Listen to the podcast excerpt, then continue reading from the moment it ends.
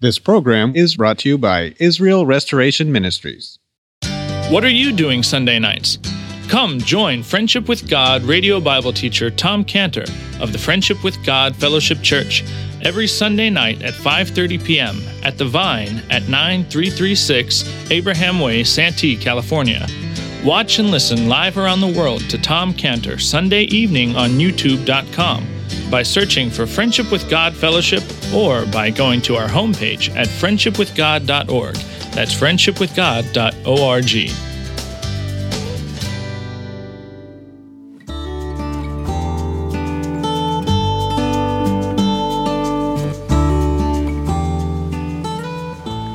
Welcome to Friendship with God with our Bible teacher, Tom Cantor. Today's message and previous messages can be listened to or downloaded for free at friendshipwithgod.org.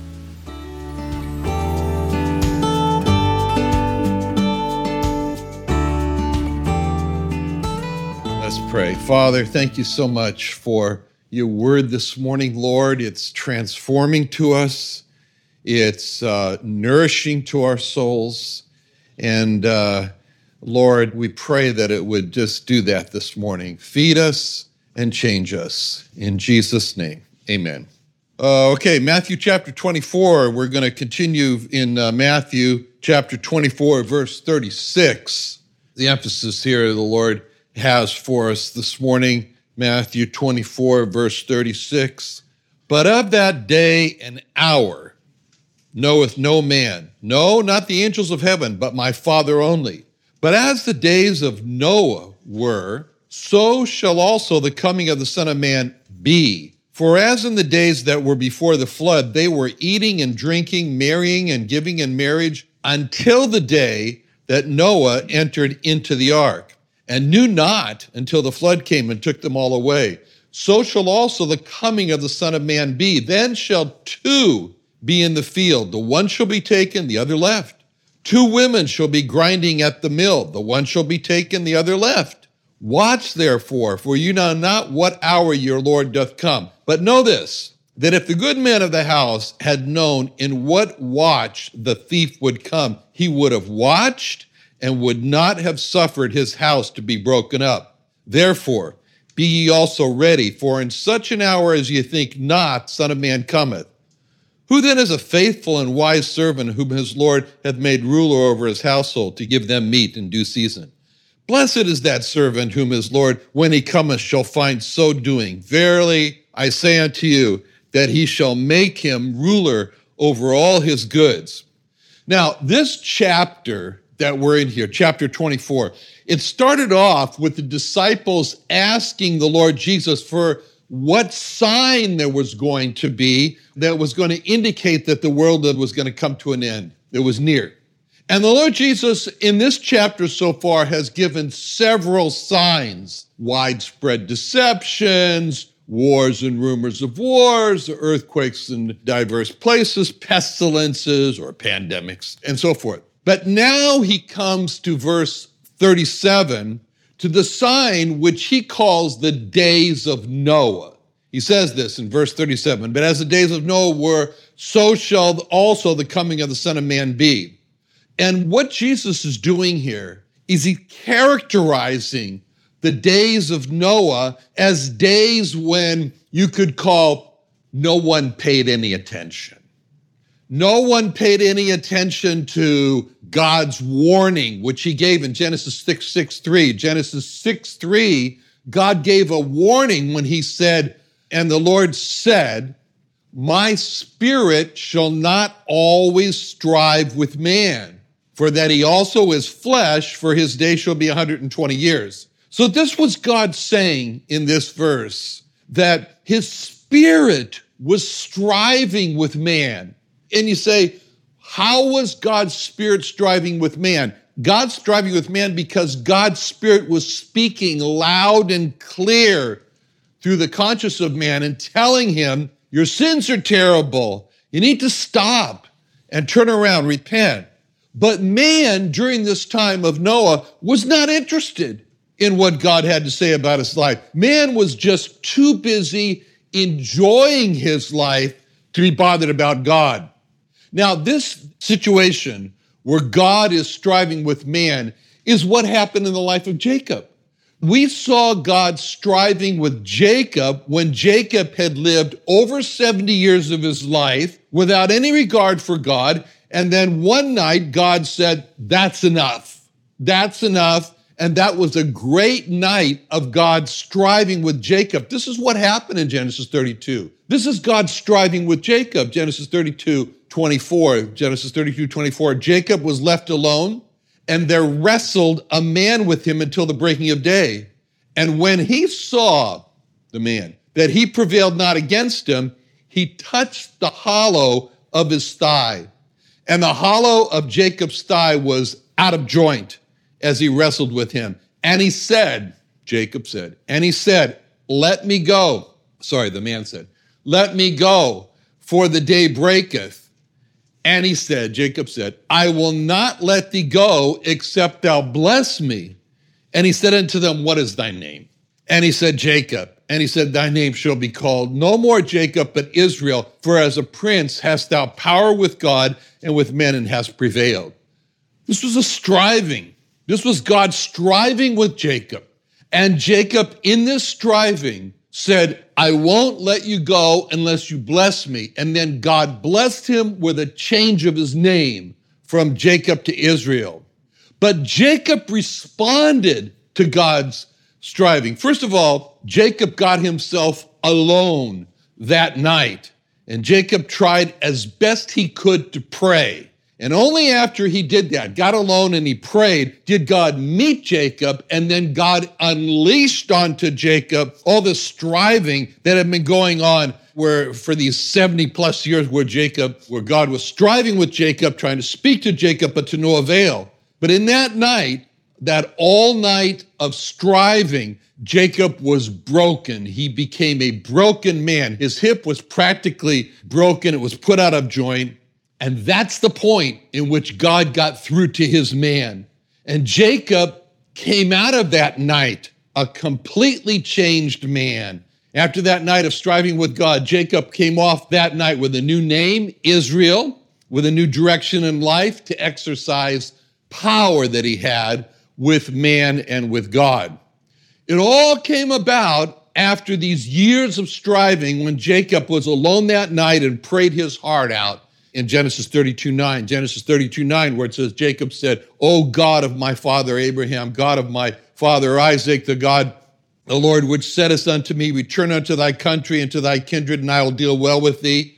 I am not worthy of the least of all thy mercies and all the truth which thou hast shown unto thy servant. For with my staff I passed over this Jordan, and now I'm become two bands. Deliver me, I pray thee, from the hand of my brother, from the hand of Jacob, for I fear him, lest he come and smite me, and so forth.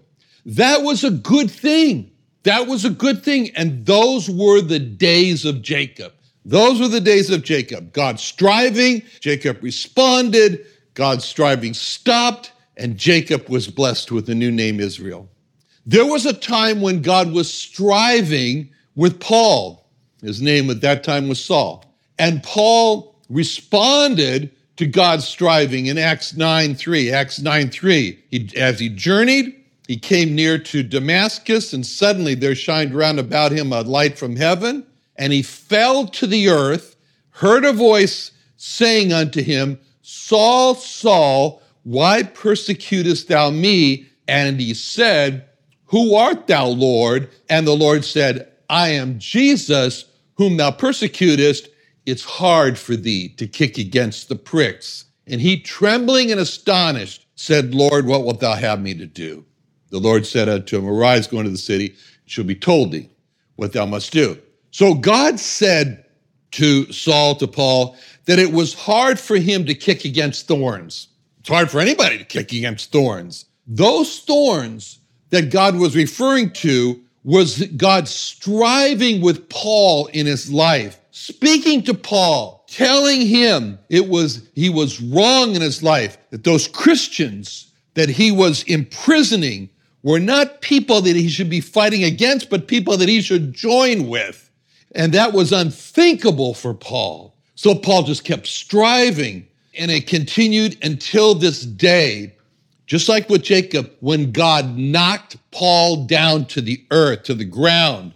And then Paul responded with two questions. First question, Who art thou, Lord? Second question, What will you have me to do? Because Paul responded that way, God's striving with Paul stopped. That was a good thing. And we could call those the days of Paul. And then Paul goes on to write, as we know, most of the New Testament. Those were the days of Jacob. Those were the days of Paul. But here, Christ is not referring to the days of Jacob. He's not referring to the days of, of Paul, but to the days of Noah. And the days of Jacob and the days of Paul were the same, in a sense, as the days of Noah, because there was this chapter of God striving with Jacob, striving with Paul, just as God was striving with people in Noah's day. But the difference was that in the days of Noah, there was no response. No response from man to God striving. In those days of Noah, man said, I don't care about God. I don't care what God has to say about my life. And there was no praying their hearts out like with Jacob or with Paul in Noah's day. There was no question of, Who art thou, Lord? There was no question of, What will you have me to do in Noah's day? But there was with one man, Noah, and no one else, nada más, nobody else. And so in Noah's day, God said that there was going to be a limit set on his striving with man. In Genesis 6 3, my spirit shall not always strive with man. God was saying, not always.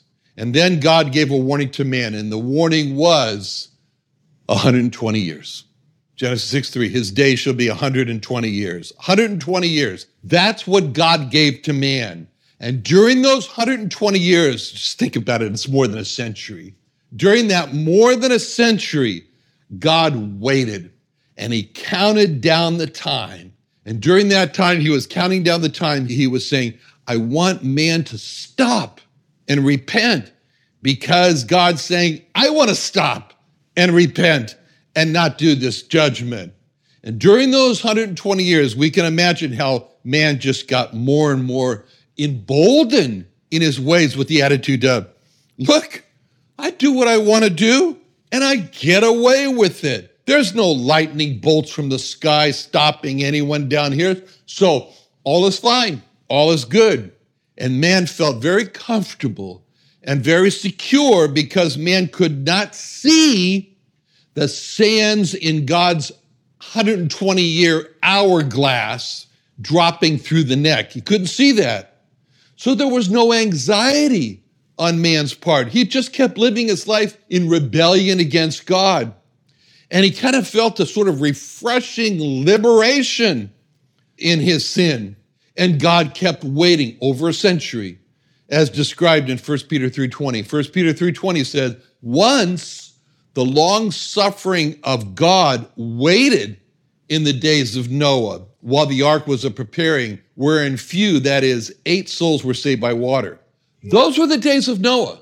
Those were the days of Noah, days when no one paid attention to God's warning of coming judgment. And this is what Christ said would be the sign before he returned. No one paying attention.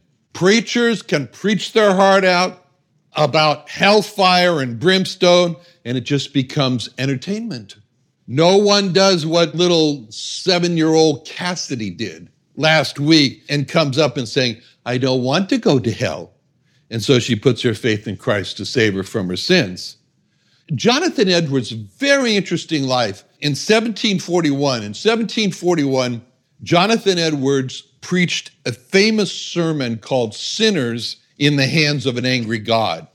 Mostly, he had that whole sermon read out, and mostly he just read it with really out any passion in his sermon.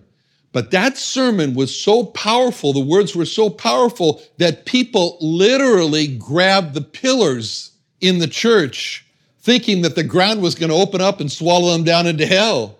That sermon, impassionately read by Jonathan Edwards, Sinners in the Hand Angry God, started what's called the Great Awakening in America. And it swept across our land, and many put their trust in Christ. But today, not anymore.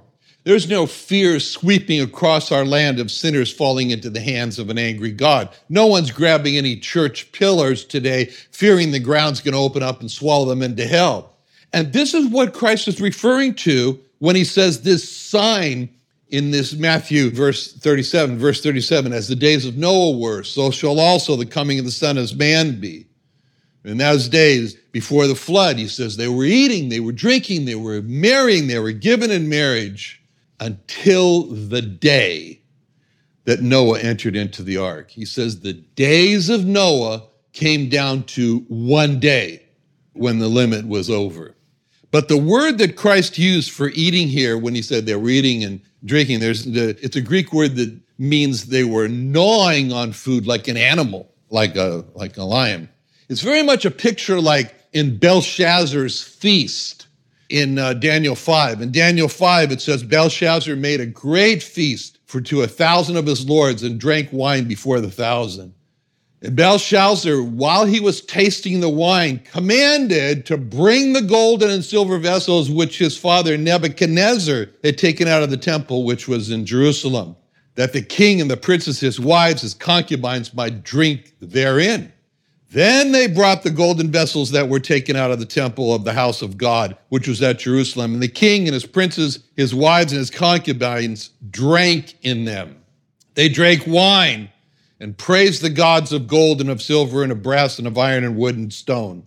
The same hour came forth fingers of a man's hand and wrote against the candlestick upon the plaster of the wall of the king's palace the king saw the part of the hand that wrote, and the king's countenance was changed. His thoughts were troubled, and his knee, joints of his loins were loose, and his knees smote one against the other.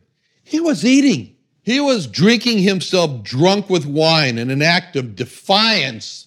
In the middle of it, he says, Bring those vessels out of the temple uh, that came out of the temple in Jerusalem so we can get drunk by drinking out of God's temple vessels. And that's when the hand came and wrote. And the, what the hand wrote was that you were weighed in the balances and you were found lacking. And that was the same night that he was murdered because the Medes and the Persians had breached the wall that very night. Now, Christ describes a scene in verse 40 when he says, Then two shall be in the field, the one shall be taken and the other left. So he's describing here a very agricultural scene, a field, and he's describing it with such a vividness here, here in this verse and the next verse, such a vividness. It's like he can see, he can see this, and he's telling them the, what they cannot see. He can see it, they cannot see it. it. Reminds me of a conversation I had with this last week with the rabbi, in which he calls me and um, on the phone. First thing he says, Tom, Tell me you're finished with this Jesus stuff, he says. And if you really have something with your Jesus stuff, as he calls it, then, then I want to know. But so far, you haven't told me one thing that convinces me. There's nothing, he tells me, you know. So I told him, I said, I'm describing to you something you cannot see.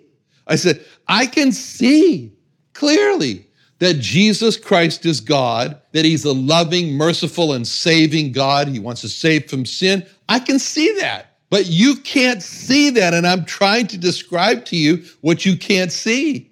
Now, this is the sense in what Christ is doing in these two verses of verse 40 and 41. He's describing something that the disciples can't see, but he sees it vividly. It's like it's happening right in front of him. He sees these two people in the field, he sees these two women at the mill. And so this first scene is of two people that he's seeing working in a field. They're working together. The word here is together, together. They're working together. They're talking together. They're eating together. They spend so much time together because usually their work goes from sun up to sundown. And when you look at these two that are working in the field, there's nothing outwardly that you could look at and say, oh, this one's different from the other. They look the same. Nothing outward. These two persons look the same outwardly, but they're as different as day and night inwardly, but you can't tell outwardly. inwardly one has trusted Christ as a Savior and the other one has not trusted in Christ as a Savior.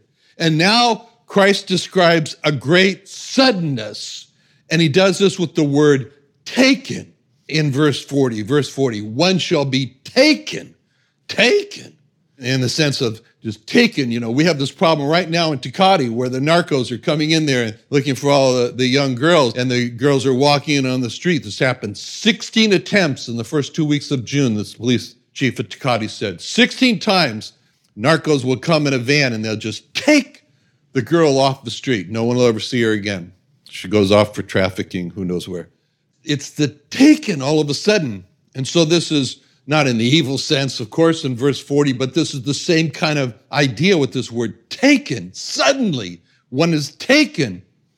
And then the other word that Christ used is the word left. The other one is left, as in left behind. That was a very powerful title that uh, Tim LaHaye and Jerry Jenkins uh, chose for their series, Left Behind. No one likes to think of themselves as left behind missing the bus, too late. But that's the picture here that Christ has painted in these two verses where one is taken and the other is left behind. Now, Christ has already in this chapter said how how this is going to happen, how one's going to be taken when he said in verse 31 in verse 31, he shall send his angels with a great sound of a trumpet and they shall gather together his elect from the four winds, from one end of heaven to the other. So, in these two verses about the field and the mill, when it says one shall be taken, this is the work of angels. Angels do this. They are the ones who take the one and leave the other behind.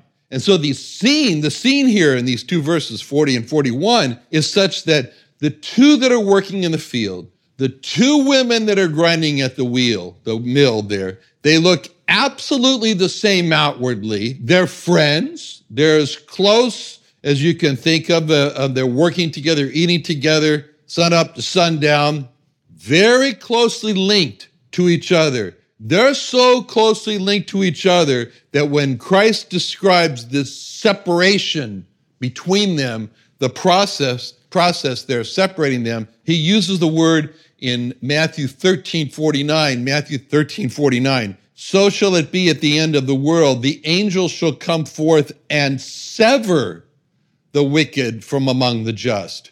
Sever, he says, sever. When we think of sever, we think of a blade severing. You cut up a chicken and you use the blade to sever the, the legs off between the joints and so forth, like carving. This is the word that describes this separation process it might be between a man and a wife that it, where the severing takes place, where one is taken and the other is left. So when Christ returns, the angels will be sent out to do this severing process and gather those who inwardly are really followers of Christ. They've repented, they're saved from those who just have an outward show, but no inward reality of salvation. And it will be the time when Christ makes good on his promise, which he said in John 14, 2, John 14, 2. In my Father's house are many mansions, and if it were not so, I would have told you. I go to prepare a place for you, and if I go and prepare a place for you, I'll come again and receive you unto myself, that where I am, there ye may be also. So it's going to be the angels that bring Christ's own to him so that he can receive them to himself, like a groom receives his bride when she's brought to him. It'll be the angels who do this. As it says in 1 Thessalonians 4:16, 1 Thessalonians 4:16, the Lord himself shall descend from heaven with a shout, with the voice of the archangel, with the trump of God, and the dead in Christ shall rise first, and then we which are alive and remain shall be caught up together with them in the clouds to meet the Lord in the air, and so shall we ever be with the Lord.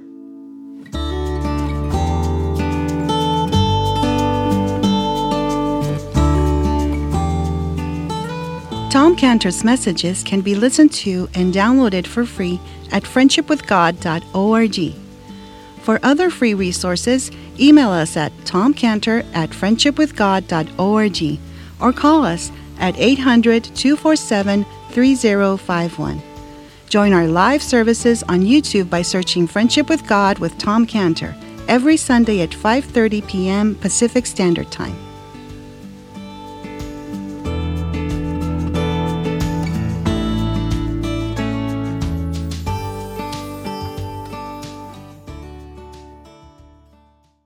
What are you doing Sunday nights?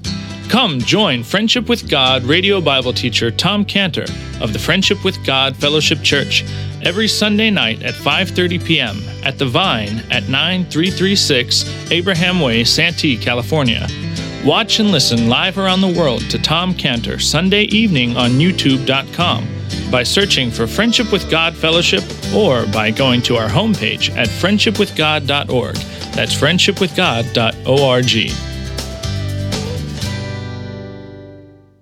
This program is brought to you by Israel Restoration Ministries.